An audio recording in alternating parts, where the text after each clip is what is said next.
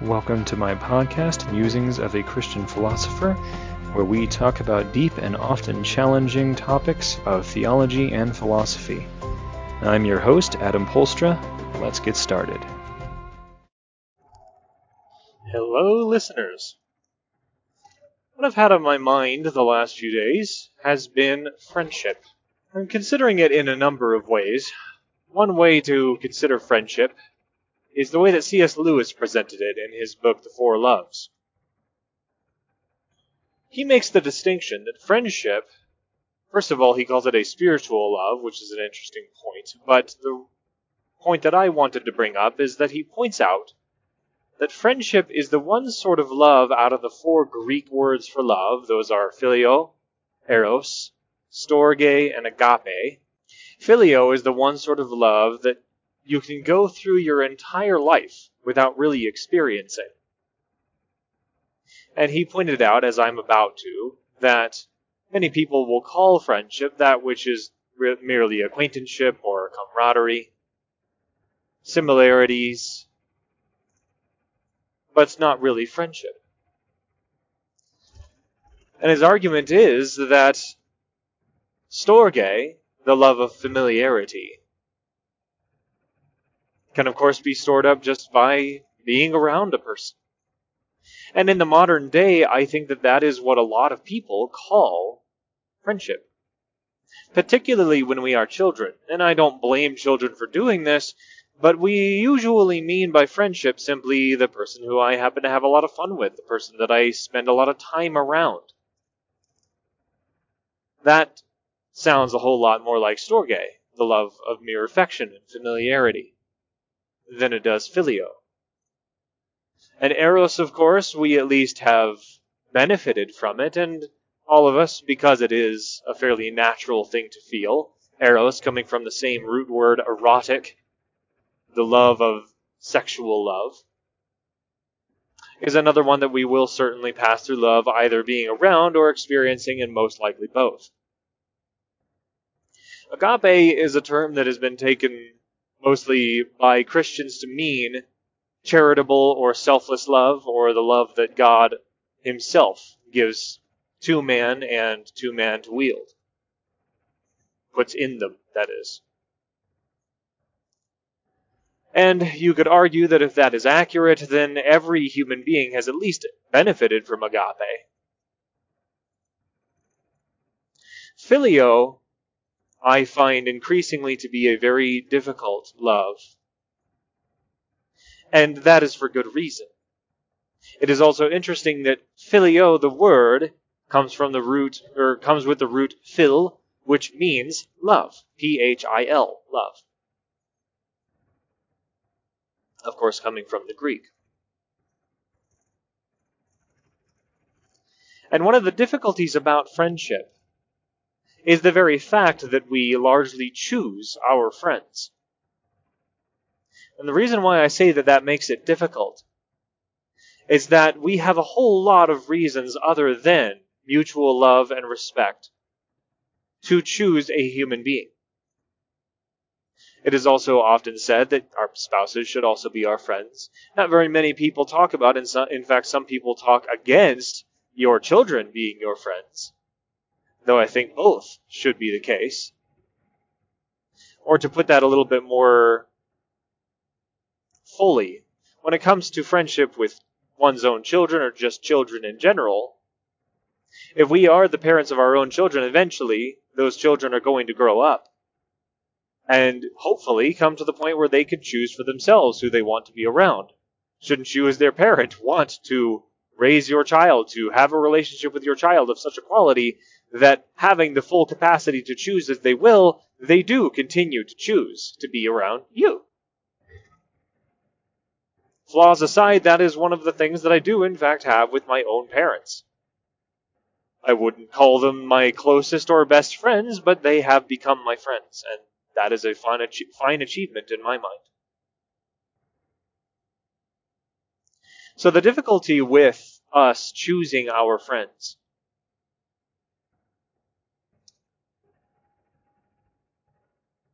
We think, for example, very often that our friends are the people of higher quality in our lives. We choose them because they are better. That's what we think. At the end of the day, however, we again might be using the childish definition of friendship deep down, though we won't say it aloud, that it's just the kind of per- people that we happen to like spending time around and have fun with. We have interests in common. Or if we're trying to really mean that our friends are the people of great virtue, of high morality, who are quality human beings, we may actually mean that, and I do think that that is much closer to the correct definition of what a friend really is or should be. But in the end, what we're really doing is we are associating their behavior with what we grew up essentially believing is good and normal and agreeable. But that depends. How did we grow up? Very few of us, in fact, I would argue none of us, grew up with ideal moral standards being actually lived out. Those of us who grew up in Christian households may have had the right virtues espoused, but actually lived. And this is where things get really tricky, because if they were espoused but not actually lived, actions do speak louder than words, and in this sense, if you grew up with that sort of hypocrisy, you usually don't notice the hypocrisy. You simply define the good as whatever it is that was lived. And Christians will bend the scriptures to try to fit around whatever they are used to. So if they grew up around a family that talked all the livelong day about the love of God, but dad was always gone at work because mom whined a lot. And I'm not saying it's that simple, but a lot of times men will become workaholics not because they're workaholics by nature, but because mom or his wife is very difficult to be around. And if you grow up in that sort of a circumstance and have not dealt with the issues in your family and called a spade a spade, called evil evil, called things by their proper names, then what you're going to do is you're going to focus on those scriptures that talk about a high work ethic.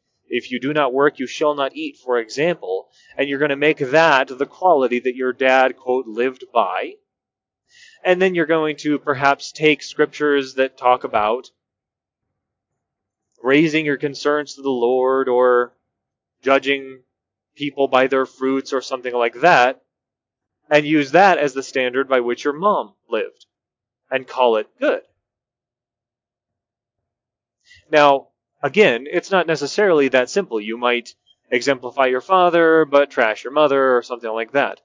What I'm trying to get to here is that we have a tendency to believe that whatever we are comfortable with is what is of high quality. And of course, the real reason for that is because we don't want to address the problems with our own past. So it's much more comfortable, it's much easier to call whatever it is that we're used to as the good. We try to call that the good. So then when we select our friends, even if we say that those are the highest quality people, what we are really meaning is that is the is that they are the people we are most comfortable with. They live like we're used to. They live like we they live right within our comfort zone. So I've been skimming around it a little bit here and there, but what really do I mean by a friend? At the basic definition, I've mentioned it in previous podcasts, is two pe- friendships are two people at least mutually exchanging things of value with one another. And you can bring in the selflessness of that, you could talk about agape and so on. And by the way, as I'm talking about this, I'm not trying to put friendship on a higher level than the other loves. They, all the loves are what they are. Eros is a very wonderful thing. Storge is lovely because we grow affection for those we are familiar with. And agape, which I believe is a very real thing, could certainly be called the highest of loves, but it is also easily misused. In fact, it is often because of a misuse of agape, pathological altruism, through which we allow people into our lives who have no business being a part of our lives. We allow ourselves to be used and abused beyond what we should.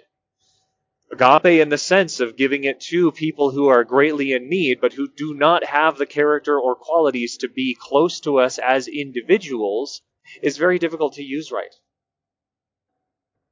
We get so close to the people who are very needy, but not of high quality, trying to be charitable towards them, trying to be generous towards them, that we then want to unite with them as two individuals like friends.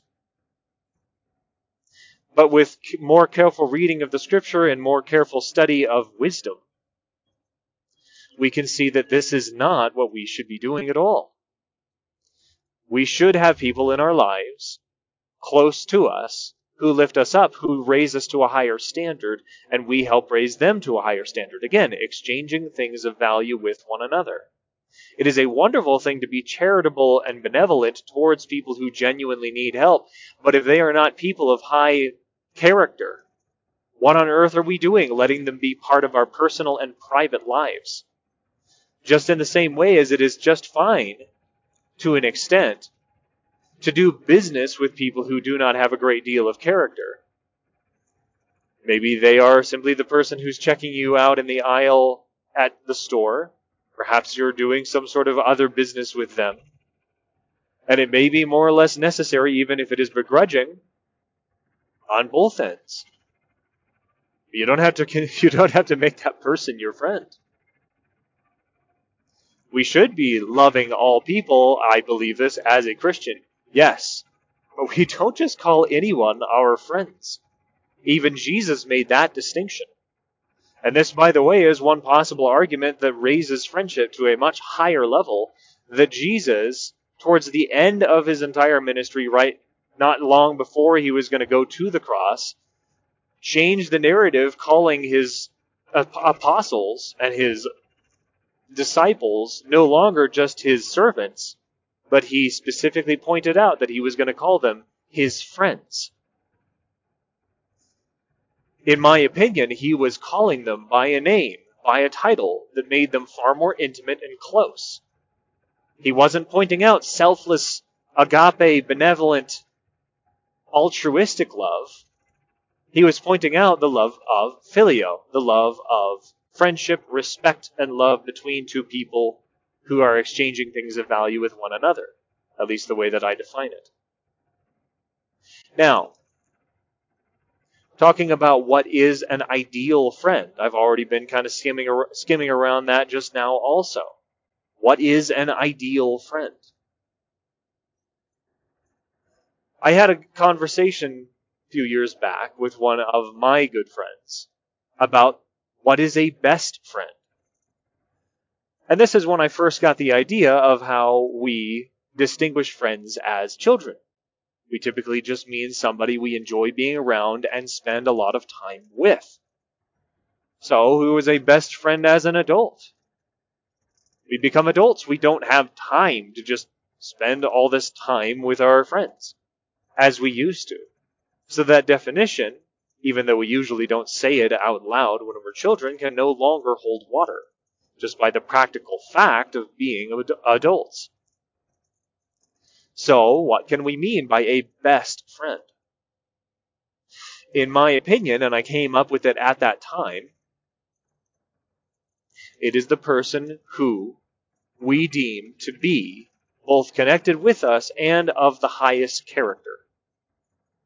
Somebody we really look up to.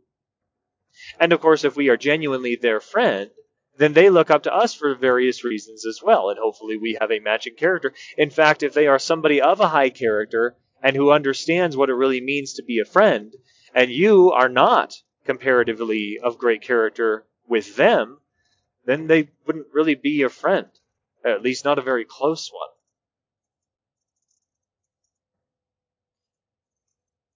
So, as I'm going further into this, I think it should be starting to come clearer and clearer why I started out talking about the fact that friendship is very difficult.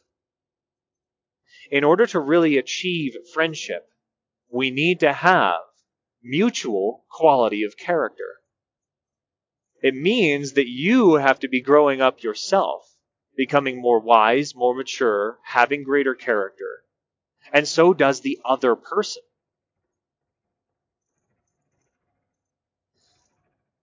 Yes, we should be selflessly doing good towards our friends, but we should also have mutual love and respect for the qualities of virtue in the other person because we are ourselves virtuous and recognize that. We then have both giving and reactive love.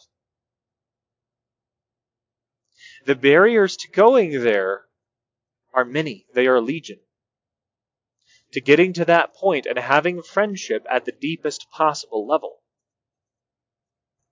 For example, we could be spending time with our quote friends. Maybe one of them is clearly of a in a very different mood than normal right now. Nobody asks him or her what's up. Why does this happen? Well, the real reason why it happens is not because we are curious but for some other reason avoidant. It's because we already know the answer to our question if we ask what's up. Now, I don't mean we know the answer in detail. I mean that we see the discomfort in our friend. And what we are really avoiding is not the answer. We already know the answer. We already know this friend is in a bad way, in a poor mood, uncomfortable, whatever it might be. We know that.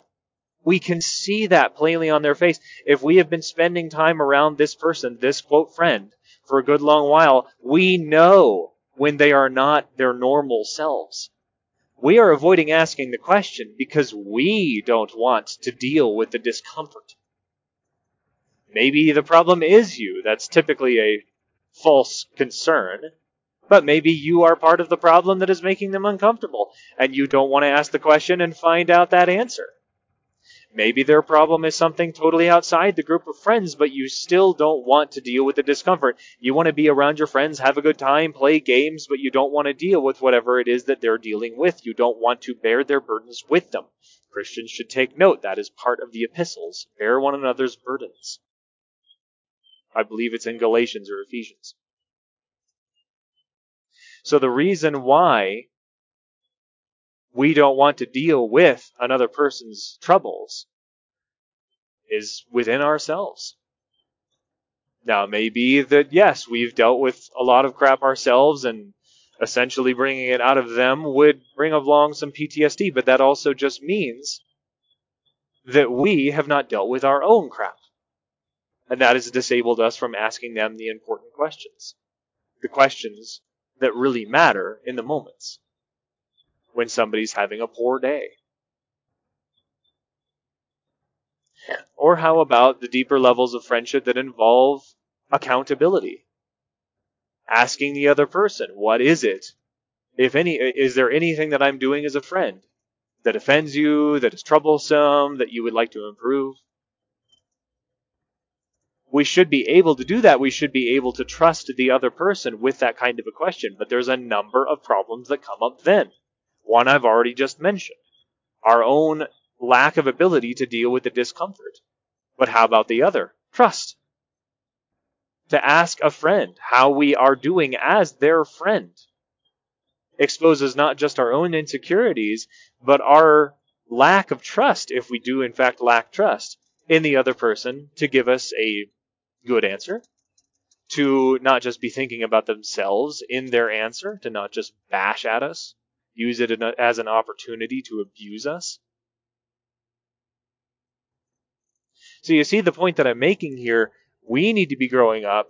They need to be growing up in order for us to dig deeper and deeper into friendship. We need to be vulnerable with each other mutually in order to achieve friendship. That's a pretty darn tall order. And by the way, it's also a massive search.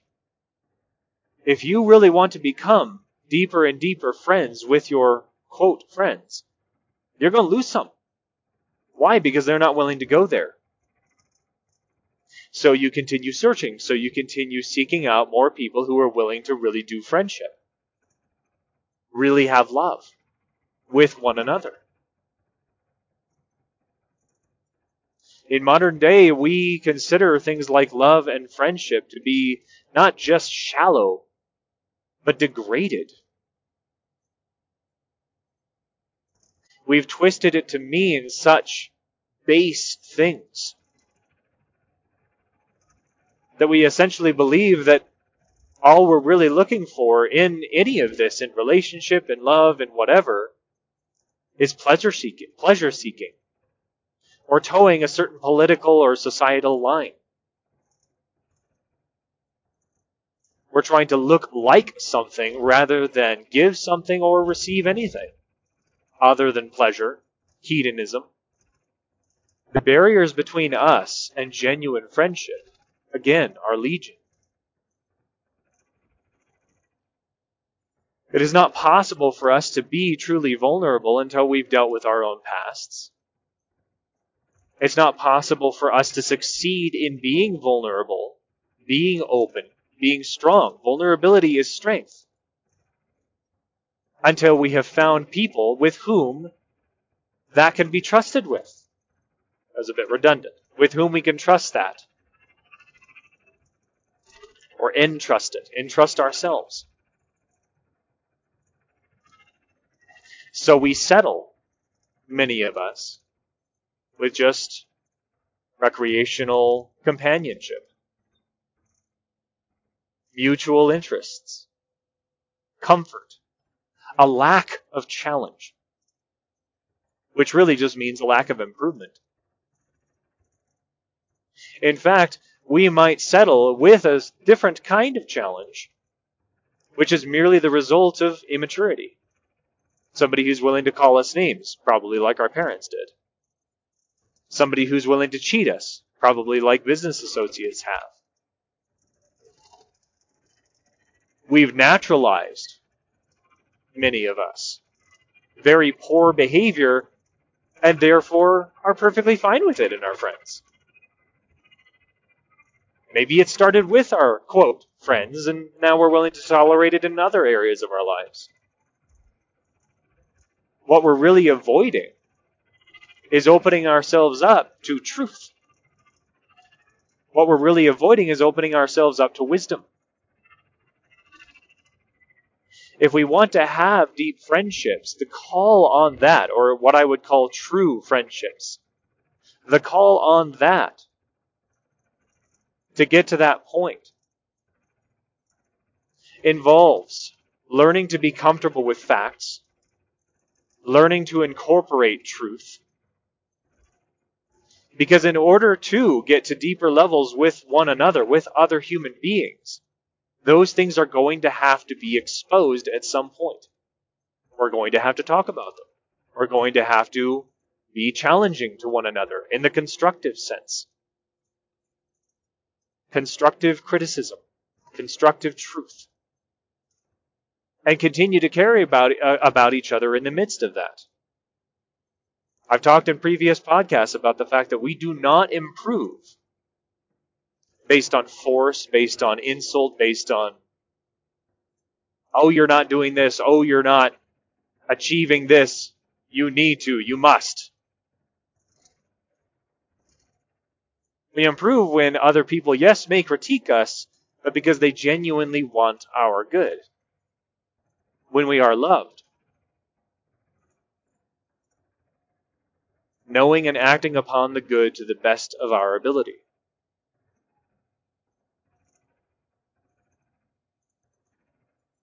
The openness it takes to achieve true friendship can take a lifetime. The vulnerability it takes to achieve friendship with another person may be a search of years and years and years to find one person who's really willing to do that.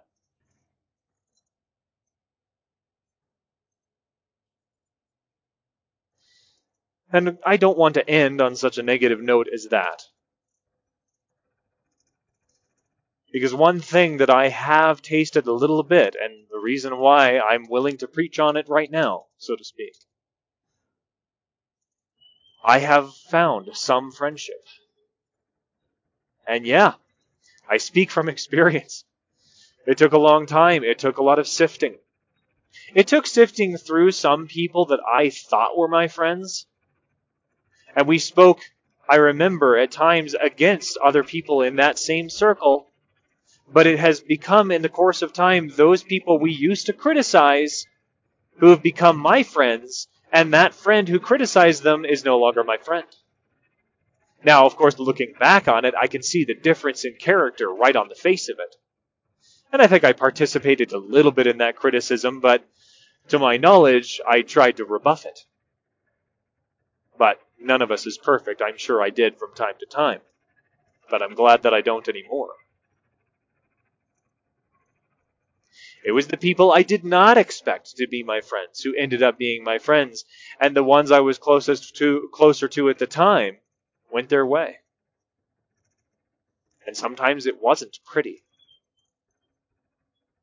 But having gone through all of that time and sifting and difficulty and some heartache, having come to real friendship, or at least the most real friendship I've been able to experience so far in my life, one thing that I can certainly tell you is that it's very good, and it is well worth sacrifices along the way. Sacrifices of my own insecurities, sacrifices of my own pain in self discovery, and discovery in other people. All of it. The joy, the support, and yes, sometimes straight up resources, gifts, help, listening, the mutual giving of digging deeper and deeper and deeper with people. I can tell you this if I didn't have it in my life, I know very deeply within myself I would have made decisions that would have cost me literally for the rest of my life. Cost me things that are far more valuable than the pain I experienced in self discovery of things that I definitely did not like about myself. Or the pain of losing some people because I started seeing their lack of character. Um, I'm not saying that I have the most perfect character of anybody. I'm just saying there were things that were exposed in others, and I had to let them go their way. The things that I would have sacrificed in not digging deeper and deeper and finding myself with genuine friendship.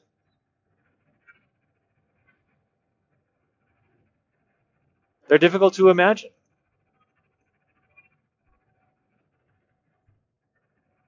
See, one of the things that costs us when we choose to keep people of low character in our lives is that they make darn certain we don't grow. They have to. Think about it. If you keep those people in your life and then continue and then grow and mature and gain character, it insults them to the depths. They hit the roof. If you improve, it shows them that they can improve, but they're not going to do it if they've chosen not to. Maybe you've insulted or degraded certain lifestyles with them in the past because, oh, it's so hoity toity, it's so high and mighty, it's so elitist. And then you begin to achieve it and you begin to see that you were wrong. Well, what about that friend you used to insult it with?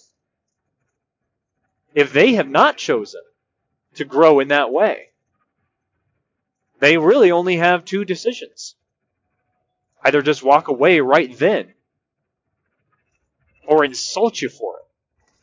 Call you the elitist, call you the hoity toity, call you arrogant,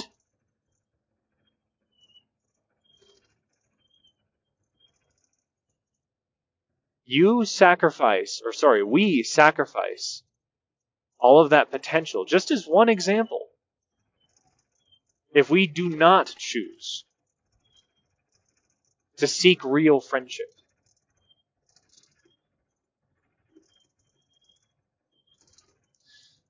So, yes, it does cost. But the benefits, not just in the support and love that we gain, but in the negatives of life that we avoid, is indescribably worth it.